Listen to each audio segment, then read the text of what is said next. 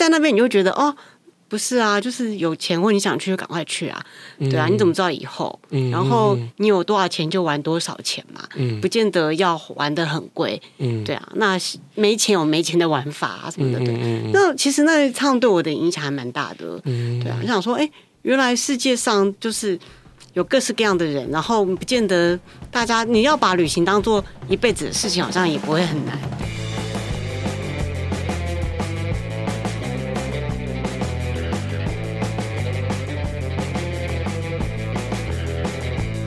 欢迎搭乘都市线特辑，我是肯尼海波伊基马秀。今天的单元是纯情商店街。那这个单元呢，我希望可以访谈到各个领域我所崇拜的大人，以及我的偶像，还有人生导师。那今天录音的时间呢，是七月底台风过后的周间下午。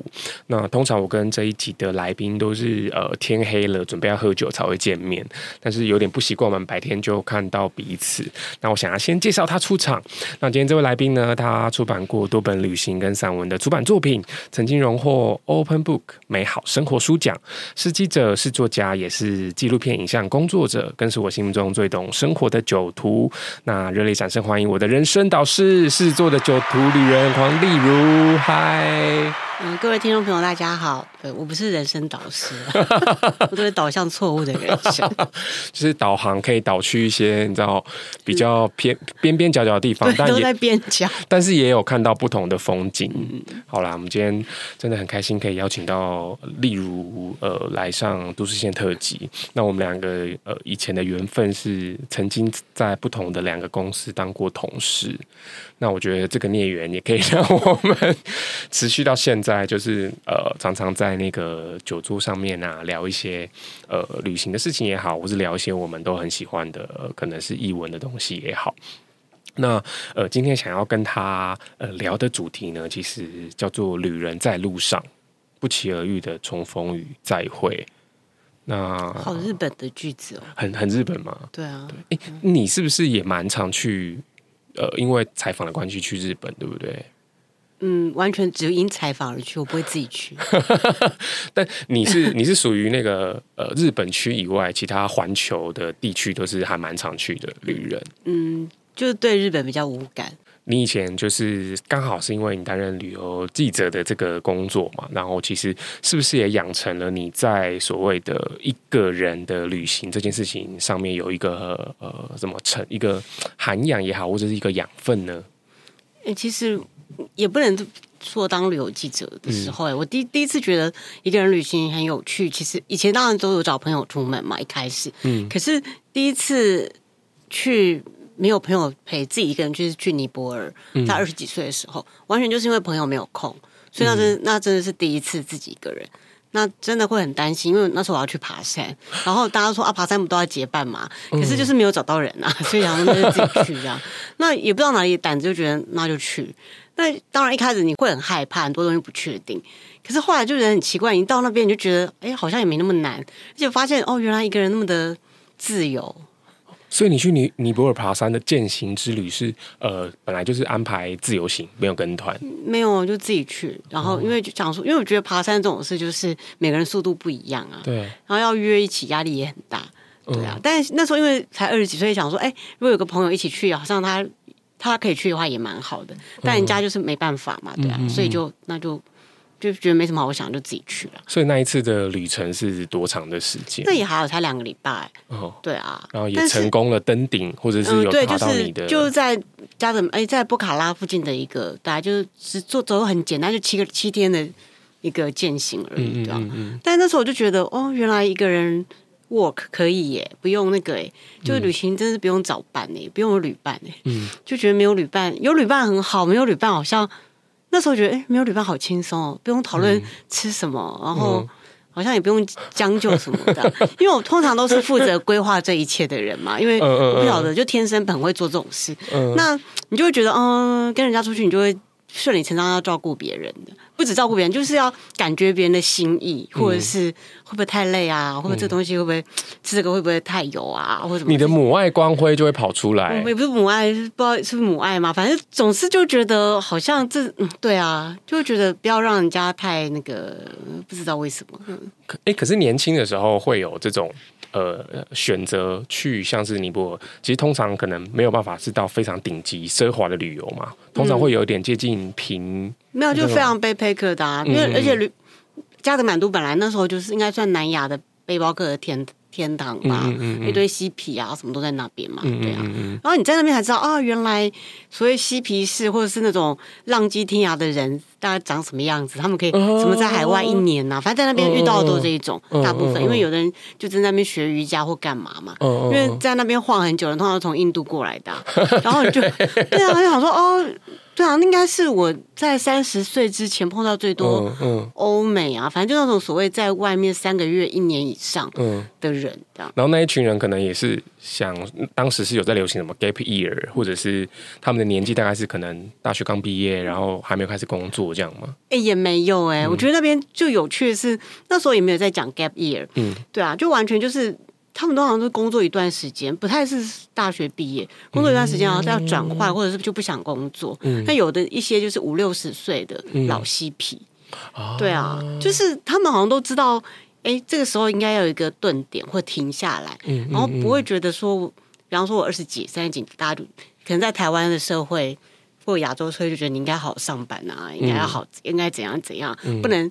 因为玩的是应该等赚够钱或者是退休再去，嗯，但是在那边你就觉得哦，不是啊，就是有钱或你想去就赶快去啊，嗯、对啊，你怎么知道以后？嗯、然后你有多少钱就玩多少钱嘛，嗯，不见得要玩的很贵，嗯，对啊，那没钱有没钱的玩法啊什么的，对，那其实那一趟对我的影响还蛮大的，嗯，对啊，你想说，哎，原来世界上就是有各式各样的人，然后不见得。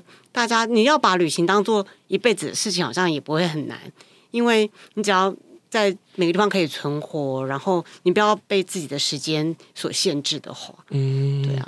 所以你在尼泊尔打开了一个人生的窗，哎，对啊，就是包括自己一个旅行，然后包括这些，对啊，因为之前当然从来没有，因为第一次嘛，对啊，后来发现，哎。一个人好像也没什么，也不会不太会被骗呐、啊。然后，对啊，因为你会更谨慎嘛，因为你第一个人，对对对对对。然后也好像很多东西，你爱几点起床就几点起床、啊，对。然后不用讨论也蛮好。然后这个时间点虽然要吃午餐的，可是我一点不饿，我就不用吃，啊、我可以随意的转进去一个街角去看一些。在呃原本的旅途规划里面意外的东西，嗯，没错，嗯、我就是因为很抗拒上班，所以就一直都没有去上班。到一直到后来中时要什么要找要他们要找旅游记者这件事情，嗯、就看到报纸上有应征，然后才去应征，嗯、才开始。那时候都快三十岁了，所以那那那个是在呃这个呃尼泊尔的旅行之后的事情，那都是后面的事情，对啊，哦、因为之前就觉得我千万我要一直旅行，我千万不能被工作绑住，哦，对。哇，所以很年轻的时候就打开了这个看待旅行的方式，然后在那边遇到了这些嬉皮，其实同时也影响了你对你尔后的人生对于旅行的观点，对不对？对。哇，所以那一次的那一次的旅行，是不是也让你意识到，哎，我自己在旅行的途中呈现出来的个性跟人格，跟我本来在呃台湾啊，或是跟一般的朋友相处是不太一样的呢？我觉得是慢慢那一次，我觉得那一次比较是新生看这个世界，就觉得、呃、对啊，并没有那么快就觉得哦，我的个性是什么样子。嗯，我觉得个性的转变或什么，好像是后来慢慢慢的，嗯，因为在那边才发现哦，原来哦，世界或者人旅行的人可以这个样子，哦，旅行有这种有这些模式。嗯，那你对于自己。想要什么或自己想喜欢什么，就并没有很明确的知道，嗯、对啊。那时候还很年轻，就很像海绵一样，嗯、就是你遇到什么样的人，你可能会截取他的精华呀，或者是哦，原来生活可以这样子过，嗯、对。哦，那从那一次之后，呃，你后来就开始也开始写作，然后开始把呃旅游记者这个工作变成可能生命中一个很重要的一个轴心嘛。那你后续其实呃撇除掉所谓的工作以外的旅程，是不是也有蛮多次那个一人旅的经验？你可以再分享一个可能你觉得很特殊的，或者是在后来哎曾经带给你什么样的收获的？因为，因为如果当因为旅游记者，他毕竟是个工作，然后很多时候，嗯，工作通常就是那个好处就是一个一个人嘛，就是如果要玩，但如果嗯那时候以前没有那么多媒体团，是他会说，那你要做什么题目就自己去。嗯、但后来就是有媒体团，那就有媒体同业啊什么，那就可能就就不是一个人。嗯，对啊。但我通常的习惯就是，如果不管有没有媒体团，或者是自己去工作，因为去工作还是有接待的人嘛。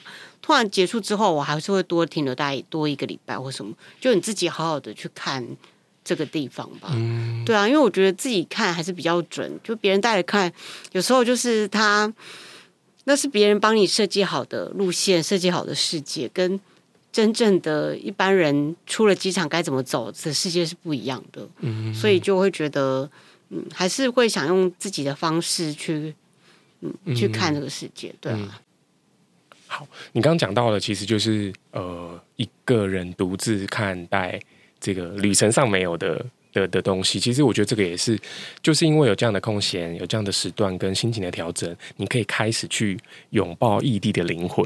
然后这一句话其实也是你呃之前出的一本书的一个很重点的文案，其实非常非常打动我。就是呃，你每到一个新的地方，呃，其实你很快的都可以，也不能说敞开心胸哦，就是你可以透过喝酒、透过饮食的方式去跟这些呃第一次遇到的人的在地人，然后跟他们互动、跟他们沟通，对吧？你是。因为呃喜欢喝酒，然后也因为这些东西，其实也到了很多地方去结交新的朋友嘛。那你觉得你自己是用什么样的方式在这个旅行的里面，透过酒精，然后跟在地的人这样子的互动？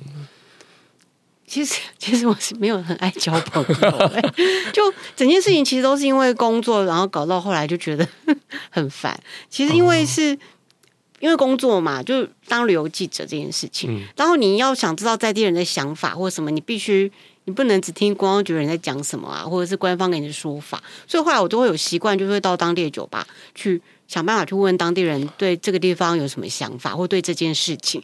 那完全就是出于那时候完全是出于工作需求，因为我需要一个说法或者是一个当地人的想法。然后我觉得那样子对我。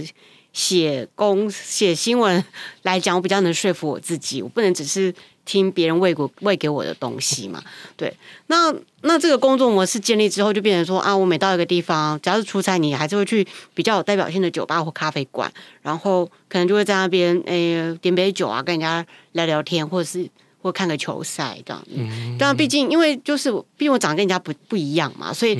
嗯亚洲脸孔可能在对，通常就会跟我哎多就多东一句啊西一句，就这样聊得起来。嗯嗯嗯、那就是一个对啊，就是那应该是算我去得到讯息的方法吧。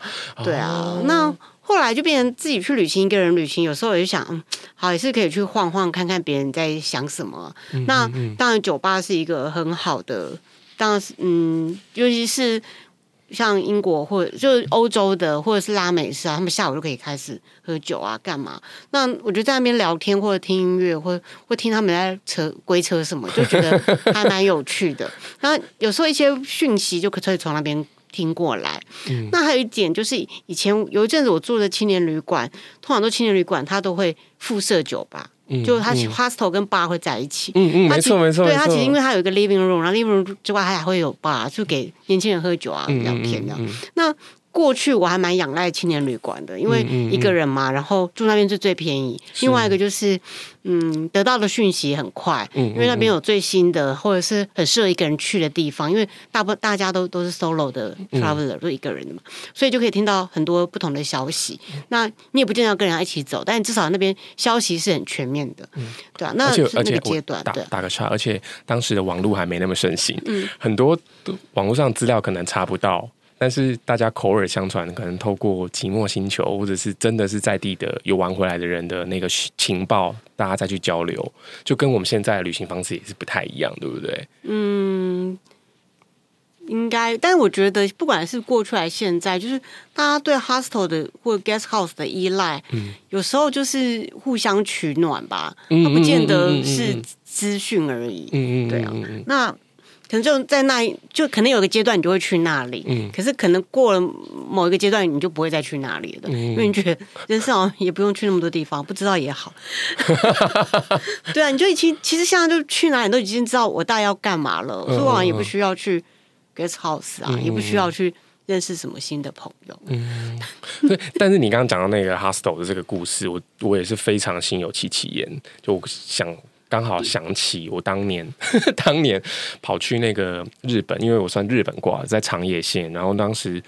因为《Times》杂志好像在一九六零年代有报道了一张那个呃一个地狱谷的雪猴，就是一直就是猕猴们在泡温泉，然后我当时就是着迷于这个画面，然后我就是刚好趁了一个机会，在冬季好像一二月吧，那超级的寒冷这样，然后就大大费周章的搭新干线，然后再转车，然后去到了他们的这个地方，然后那天一早也是花了很长的时间，然后就走走步行上山，然后都是雪地，然后去看到那个猕猴，但是我想要讲的是。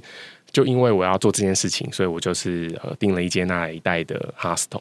然后那个旅程虽然看到猕猴非常的惊艳，但是其实现在留在我记忆里面的是我那两个晚上跟 hostel 的人，不管是店主还有其他的呃外国人聊天的记忆。我觉得那感觉是很温暖的，就是其他人他可能不见得是来看雪猴，他是来滑雪的。然后大家就是真的是。在这个时刻，然后聚在这里，然后交流一些情报，然后聊聊，就是哎，大家呃呃怎么来啊？过往呃玩过什么地方？我觉得那个感觉是很深刻的，就是直变今直到现在，你想起的时候，你都会把那边的空间场景，甚至你当时喝的酒的味道，什么全部，好像都会历历在目，这样子。对啊，我就觉得这样子的一个算共享空间吧，那种、嗯、对啊，就是他在世界各地都有都有这样的角落，你就会觉得哦。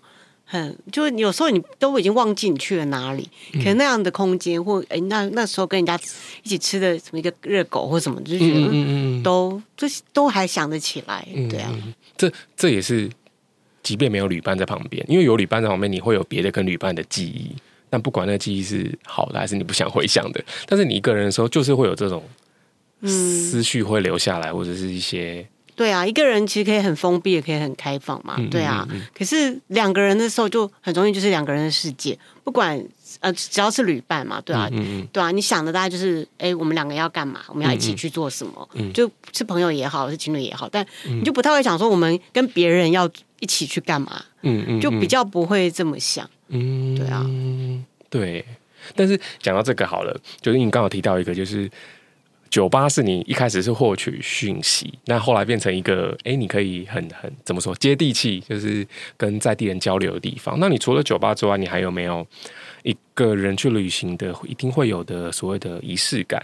举例来说，有些人一个人去独旅的时候，他会在通勤的时候听当地的音乐，然后或者是说一到那个地方，你 settle down 之后，你第一个去去做的可能会去逛菜市场等等。你除了你有没有自己特殊的一个？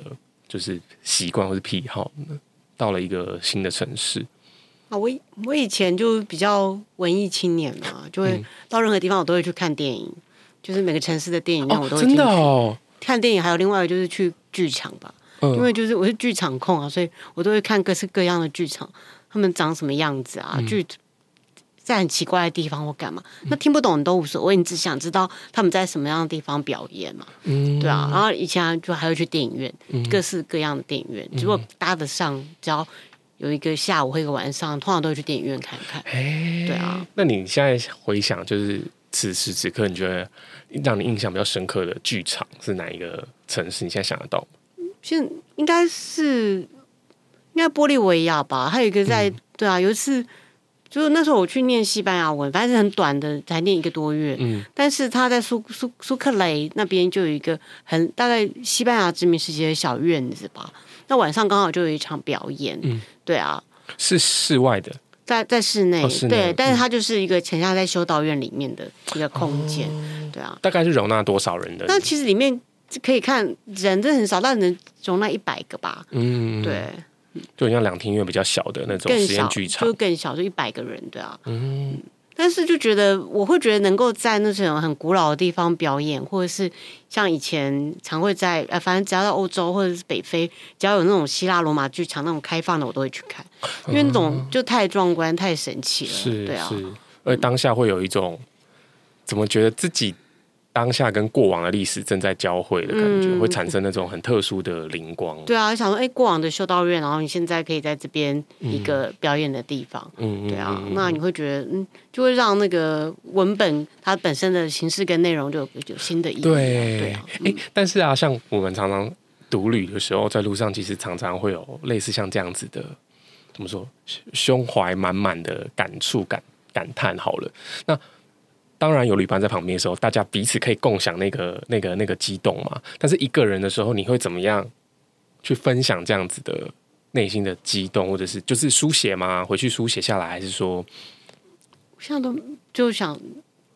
没什么好分享，你怎么那么苦逼？但是会记得，都是会记得，然后未来可能变成画作文字写在你的创作里面。嗯嗯、对啊，有可能吧？对啊。然后现在，现在你说比较一定会做的是，因为现在就连电影院跟剧场都没有要去，因为现在很懒呢、都一个地方 settle down。对，就像你说，先去菜市场。嗯、因为我后来，我现在已经孤僻到我都不想在外面吃东西了，我全部都。嗯我会住在一个有厨房的地方，就一定会先订有厨房的。对，然后就真的就去菜市场买东西煮，嗯、就回来煮。然后你这一路研究的重点就是去看，去如果去吃餐厅，一定是了解他到底怎么做出这道菜的。啊、然后你这样想，哎，我这样回我的小厨房还可以把它做出来的。是怎么复制它？哦，对，就是其实对我的功课是这个。如果我到外面吃东西，嗯、其实只想复制那一碗汤怎么做出来的。但是你这个一一人旅好像旅居的概念哦，就是好像就是可能明明只去两周，可是你会把它活得像你要在这边待半年的那个样子，对，然后会准备好，就是跟他们的生活的步调是一致的，嗯，然后也不会特别去追求祭典或者是什么，对，就是我碰有碰到就碰到，对啊，尤其是那时候就三个月在南美洲的时候，真的是有碰到就碰到，嗯嗯，对啊，嗯，并没有。为什么会这么平常心？是怎么样的心境转换？就是把那个大家去旅游的那种亢奋跟一定要看到什么的心态，就慢慢慢慢把它撇除掉。哎、欸，我不晓得，我觉得可能是你之前的工作伤害。就是、你说，你说这个是职灾吗？就旅游记者啊，你就当很久，因为我应该有当超过十年哦、喔。是，对啊，所以所谓的厉害的东西，我大概都有看过。嗯嗯嗯。但他们多东西就是，哎、欸，比方说，嗯。瑞士的什么马特洪马克洪啊，哎、嗯。嗯、对，然后策马特啊，然后要不要巴黎的哪里呀、然后哪里哪里哪？那就世界上很多厉害的旅程啊，或者什么很厉害的目的地，所以目的地你都觉得、嗯、啊，你都有看过，嗯，但是你就觉得嗯，在那边拍下那个目的地，然后你又留了一张照，你又跟那个东西拍了一张照，它的意义到底是什么？嗯，就我觉得。都没有那些记忆都没有真的活在那边来的深刻哎，嗯、或者是因为飞机误点搞得你人仰马翻的那个时候深刻。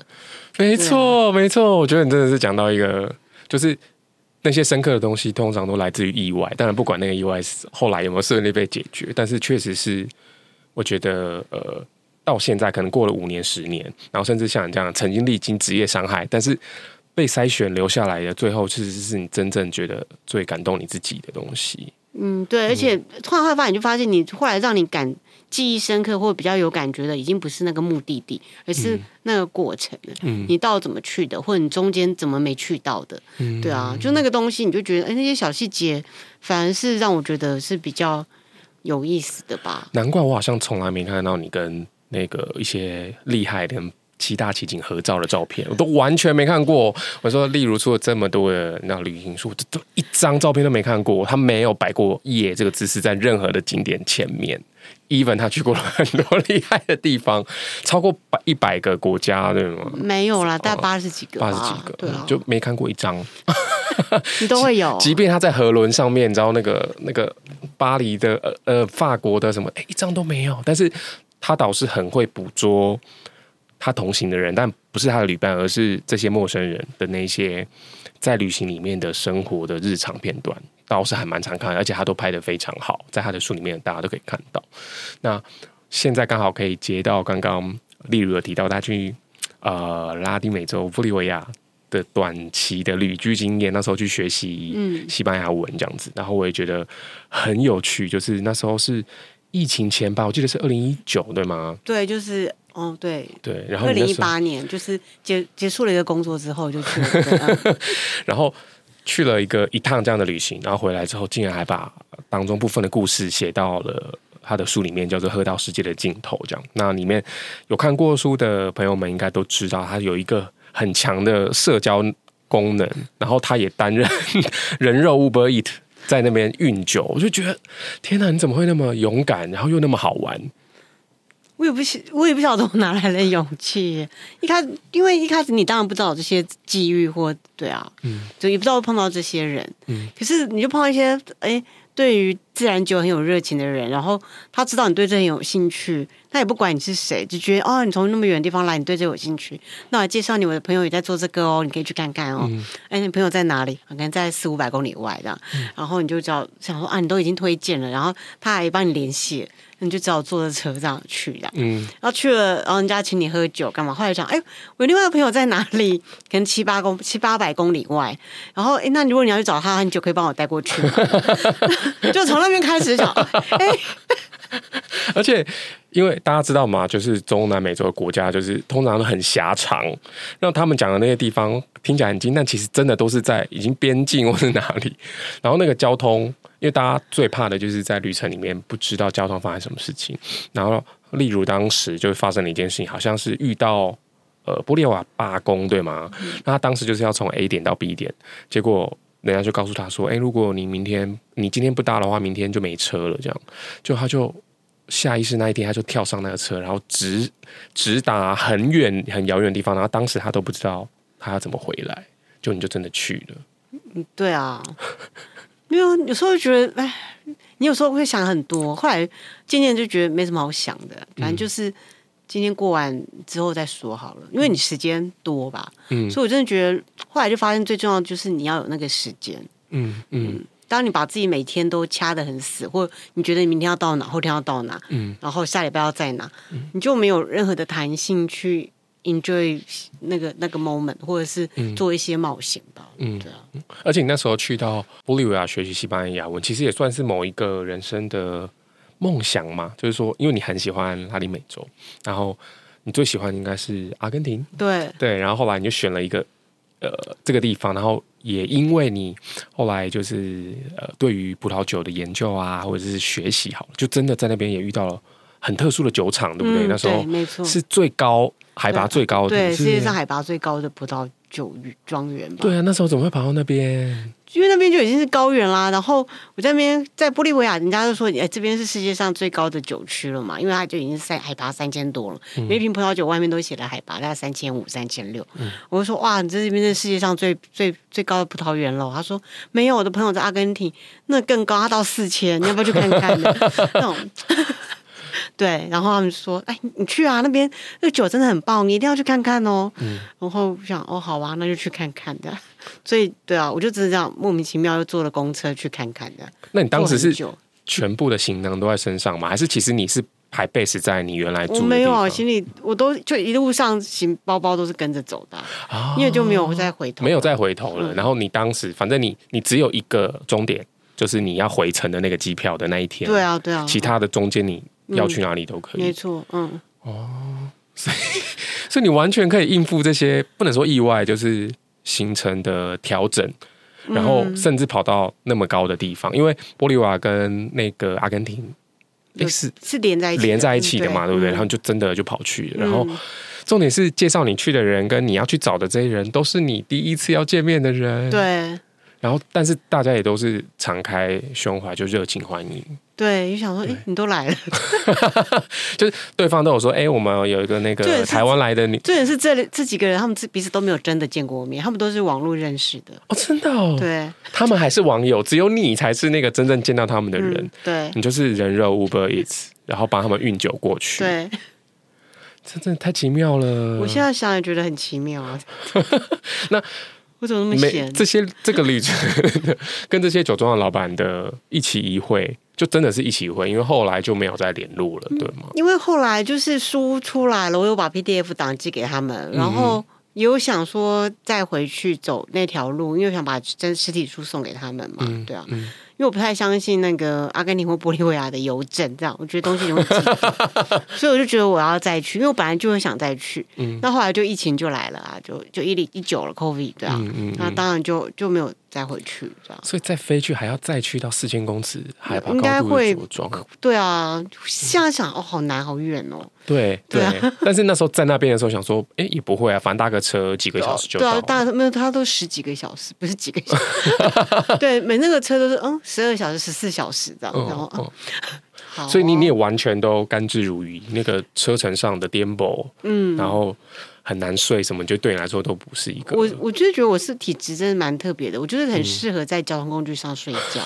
真的假？对，可是你没有越颠的路越可以睡。你没有过就是睡过头的状况吗？因为一个人不就是最怕我没有错过班次，错过站，就我会定闹钟啊。哦哦哦哦哦，你会定一个你需要起床的对，就会想好，哎，这个车要开十四个小时，那大概在十三个小时后我要醒来的。嗯，但是我觉得这还有一点就是。因为每一个的萍水相逢，大家都是以酒去跟大家交流跟分享，嗯，难道都没有喝到一个完全断片的状态吗？就是喝太多，然后隔天就是。可是我觉得一个人的那个，你还是有基本上的警觉吧。嗯，对啊，因为一个人在那么的陌生的地方，嗯，你当然喝的很开心，但你大家知道你的底，大家界限在哪边吧？嗯嗯，你一定要有办法可以回回到。住的地方，嗯嗯，对啊，除非自己可以有一个散酒的，嗯，除非是住在在自己住的地方，比方说住在那旅馆附近的小酒馆喝，嗯嗯，那一定是可以的嘛，对啊，因为就是我可以走回去嘛，嗯嗯，对啊，嗯嗯，你有没有觉得，就是一个人出出去旅行，然后在那个陌生的城市里面一喝了酒，然后你就更可以怎么说卸下某一些束缚或是心防，去跟人家交流。可是你既然都已经一个人在旅行了，其实你就没什么心房跟束缚啊。哦、嗯，对对耶，你都你都你都敢，就是透过网友的介绍跑到那么那么远的地方去冒险。对啊，对，但是也从来都没有遇过大家最怕的一些，举例来说，呃，皮夹被扒啦，什么护照不见这种事情，你也从来都没有遇过。嗯，不能这样讲，我怕以后呃不会遇到，不会遇到，你就拍一下，因为你个你自己的警觉性也蛮高的，就对了。嗯，对啊，蛮、嗯、算蛮对啊，警警觉性很高。嗯，然后现金在身上绝对不会很多，嗯，我宁可会放在旅馆里，都不会放在身上。哦，对啊，但是本身也不会带很多现金嘛，因为就觉得钱可以用零的。嗯嗯，对啊，嗯嗯，不需要给自己那么大的风险。嗯，但是我觉得。呃，自己的风险自己可以控制，其实比较难控制的，有点类似像是那时候遇到玻利瓦罢工的状态，就是天哪，你不知道你怎么样才可以往下走。但是你那时候就有说没关系啊，反正面对罢工，那就是一边喝酒一边烤肉。对啊，就是这种心态也只能这样。因为我后来发现，就是心急也没有用啊。嗯嗯嗯，对啊，就是跟欧洲罢工一样啊，你你很急，你非做不到，但你就是做不到啊。那你与其在那边急，跟我以前也是会很急啊，会很生气的人，然后我一直去 check 怎么什么时候要开始，嗯嗯对啊。可是后来就觉得这只是让自己很累，然后很不开心，嗯、但事情不会解决，嗯，对啊。航空公司不会因为你一直打电话，然后飞机就可以飞啊，嗯，他们罢工也不会截止。后来想说，是随便吧。而且忧心的事情很有可能是忧心旅程结束之后的事情，但那些事情也也无可奈何啊，因为你就是你还没有把这边的事情没错解决完。嗯，所以后来就觉得碰到这些东西都是修炼吧，就这样。对啊，嗯，我现在没那么急，可能都是被这些事情那个。毕毕竟例如也是狮子座的，我非常可以理解他。关于所谓一人旅，其实最长的就是用双脚去徒步旅行这件事情。我觉得例如的脚程真的非常厉害。就是不知道是怎么训练，但他就是很会走，很耐走这样子。然后他的脚程是，我觉得他可以现在要立刻约他明天去走那个西班牙朝圣之路，他就可以直接出发那种脚力。为什么都不会喘呢？不是喘不喘，其实朝圣之路你约我，我不可能还不会去，因为我现在的障碍，其实我很想去，但我的障碍就是那个路上人太多了。啊，嗯，因为你喜欢走边边角角的路，对，对，然后想说，为什么一条路然后那么多人？哎，可是它有很多条路线啊，对啊，但，但是每一条都很多人，对啊，然后大家都要赶在两三点前抢到庇护所的床位嘛，嗯嗯嗯，我觉得好烦哦，对啊，嗯。嗯就觉得人好多，所以直至直至今日都还没有挑战，就对了。嗯，对，就有想过，也有研究了他的路线，因为我最想走的是北方之法国之路吧，就是三十几天那一条。嗯、可是后来发现，嗯，人太多不行哎。嗯，对啊。然后后来就还是对我真的非常喜欢走路，然后因为我太喜欢走路，所以后来发现我也不太适合叫朋友跟我出门的。对啊，因为比方说我去曼谷，曼谷也是用走的、啊。然后我在欧洲很多地方，或者什么，我几乎都不坐交通工具，我都是用走的。嗯，对啊。哎，但是有时候坐交通工具其实是体会嘛，就举例来说，搭公车是哦，这个特殊的，对啊，那就体会。可是我觉得走路就可以发现很多东西啊，然后你街角很有趣，你就会转进去啊。然后以前还会怕迷路，现在你有 Google Map，对，你就大家知道自己在哪里，然后到什么有趣的地方都可以拐来拐去，就放任的这样子乱乱走这样。那我自己印象，我觉得我第一次觉得对于那种走路最着迷，应该如果说爬山这件事情，嗯、应该就是那时候三年，就是那时候三个月有去那个巴塔哥尼亚吧，就阿根廷的那一区、嗯、叫 El Chaltén 的山区吧。那我不知道大家知道有一个运动品牌就叫帕帕拉戈尼亚，对对对，帕拉戈尼亚它的那个 mark 那个山那个山峰，对，那就是阿根廷那一边，就南边的 El Chalten 那个山这样。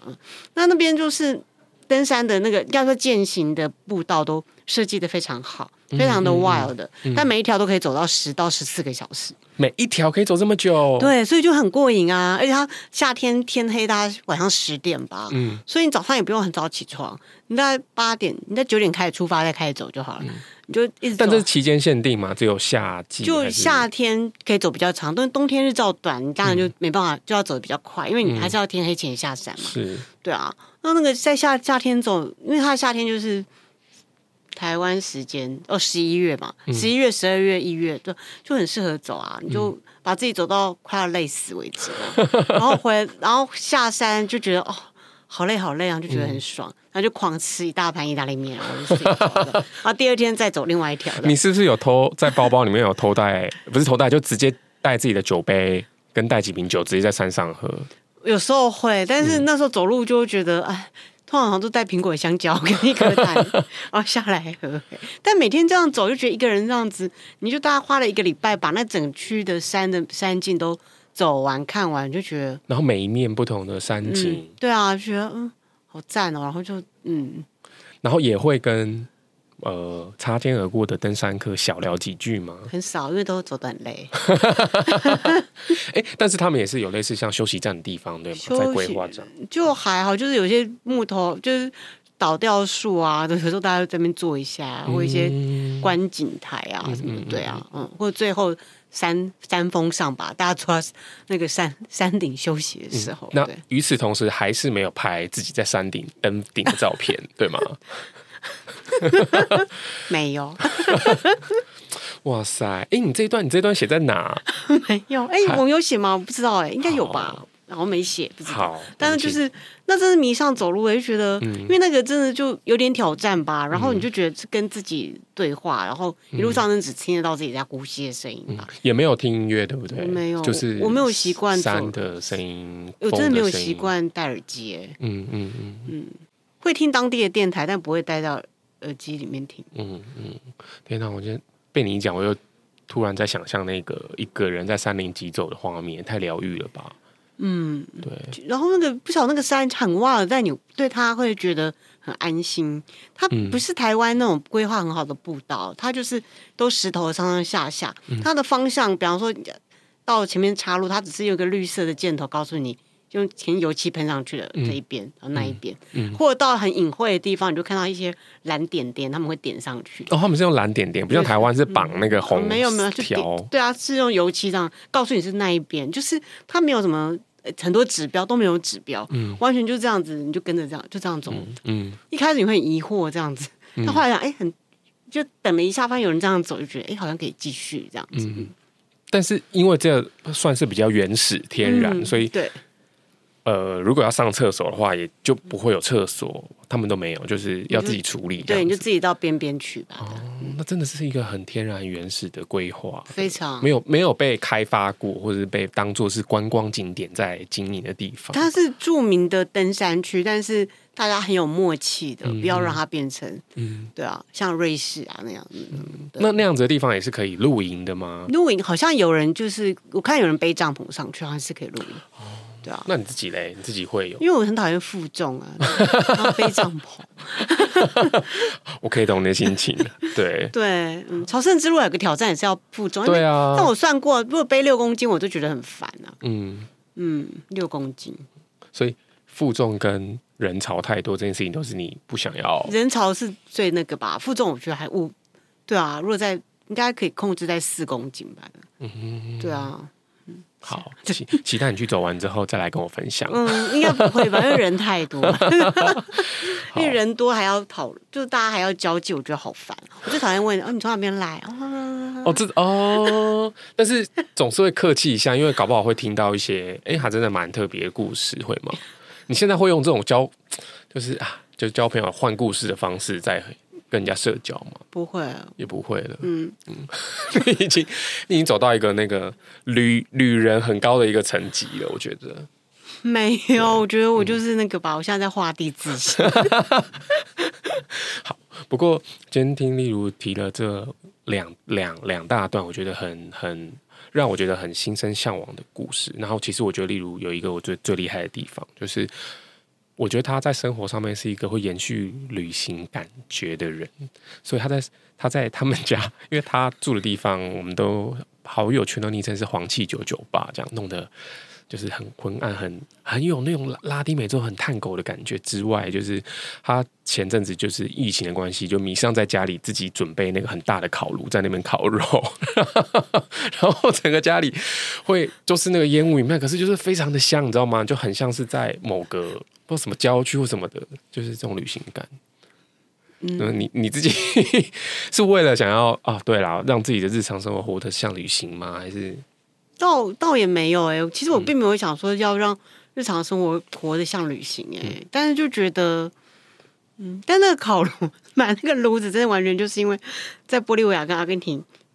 太长一天到晚在那边烤肉，吃人家的烤肉，嗯、就觉得回到台湾，我想我也要来烤肉，所以就买了一个炭烤的炉子摆在家里的，蔚为奇观。是在家里哦，各位朋友，对，是公寓里面的公，不是阳台里面的，因为我就看那个炉子标榜可以室内室内使用，结果真的是烤到烟雾弥漫，可是那个心情真的很很爽，对，然后肉切完，而且他烤的他就是你知道，例如的厨艺非常的惊人这样子，然后就是端上桌来，再搭配他的酒柜里面的合适的酒，你知道那个心情就是会瞬间让你觉得你现在不在不在台北，可能不在我们日常的动线里面，那个感觉就很很魔幻写实，你知道吗？很很拉丁，然后再搭配上他的选曲什么的，哇，一切就觉得心情也非常好。谢谢你，我自己都没有意识到这个耶，因为我自己并没有想要让生活有旅行感，嗯、或者是。你要，但是你当然知道，你路路上常会买一些有的没的嘛，对啊。以前啊，现在现在比较不会，因为就觉得没地方摆了，对 对啊。但是你并没有想说啊，这个有这个就会有在哪里的感觉，嗯，嗯对啊。可是反而就是透过哎、欸、那个地方的酒，或者是哎、欸、做那个地方的菜或干嘛，嗯，你会稍微哎、欸、回想重现一下，对，对，然后就是跟在台湾。有的好朋友一起分享，嗯，对啊，我就觉得那个东西是有趣的，好像是有让你的旅行有一有，就像你说有延续，嗯，那因为啊，透过跟大家诶的在台湾的朋友，他们没去过，但大家吃东西啊，在聊，你会诶突然又想到一些旅途上的事情，对，对，你你你就很像投影机用讲的，再把这个东西再现，嗯，我觉得这个感觉是会让我们呃吃着肉喝着酒的朋友感同身受，然后会觉得哇。那下次好像我也可以那样做，然后再回来再跟朋友们分享，嗯、就这是我让我觉得很幸福的事情。谢谢我，哎、欸，我今天才有意识到这个，不要想想哦这样子，因为本来想说，因为你买那个烤炉啊，还想说那个要很大块肉去烤才会好吃，那那么大块肉一定要找人来。真的，我我之前疫情期间真的有受邀去吃了一次，觉得哦天哪，好幸福！然后在这个。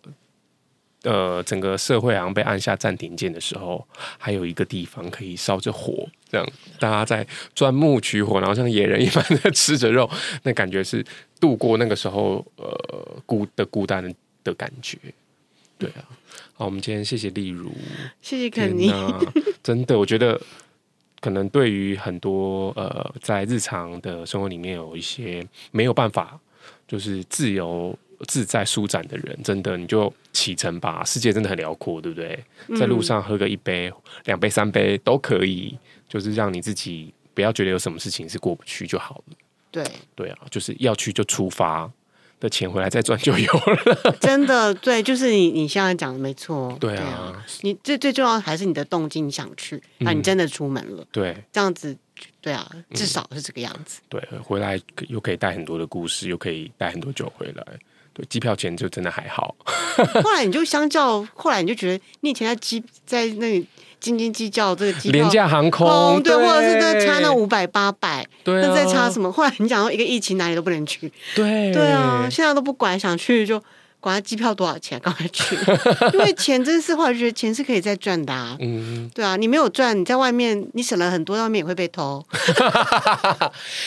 皮夹也会被抢，对不对？对啊。那你下一段旅行呢？你是不是已经决定好了？对，好期待哦，而且已经破百了，这样少于一百天呢？哦，少于百。对，他接下来要要跟大家好，我要去埃及。各位观众，他要去埃及几天？就整个。整趟旅程就二十五天吧。嗯嗯嗯，想必是走遍整个埃及，而且呃有一个七大奇景就在埃及，对吗？哎、欸，对啊，金字塔。对 我终于要去看七大奇景。我拍个夜给你。对，而且你还要叫你的那个导览，就是在地的那种。拜托，都再传给我看，我会觉得哇，不虚此行。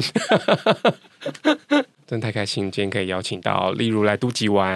嗯，谢谢。好，那我们节目到尾声，准备下车。欢迎追踪都市线特辑的频道与社群，也欢迎留言 diss 我或请我喝杯咖啡。我是肯尼海波马达内，拜拜，拜拜。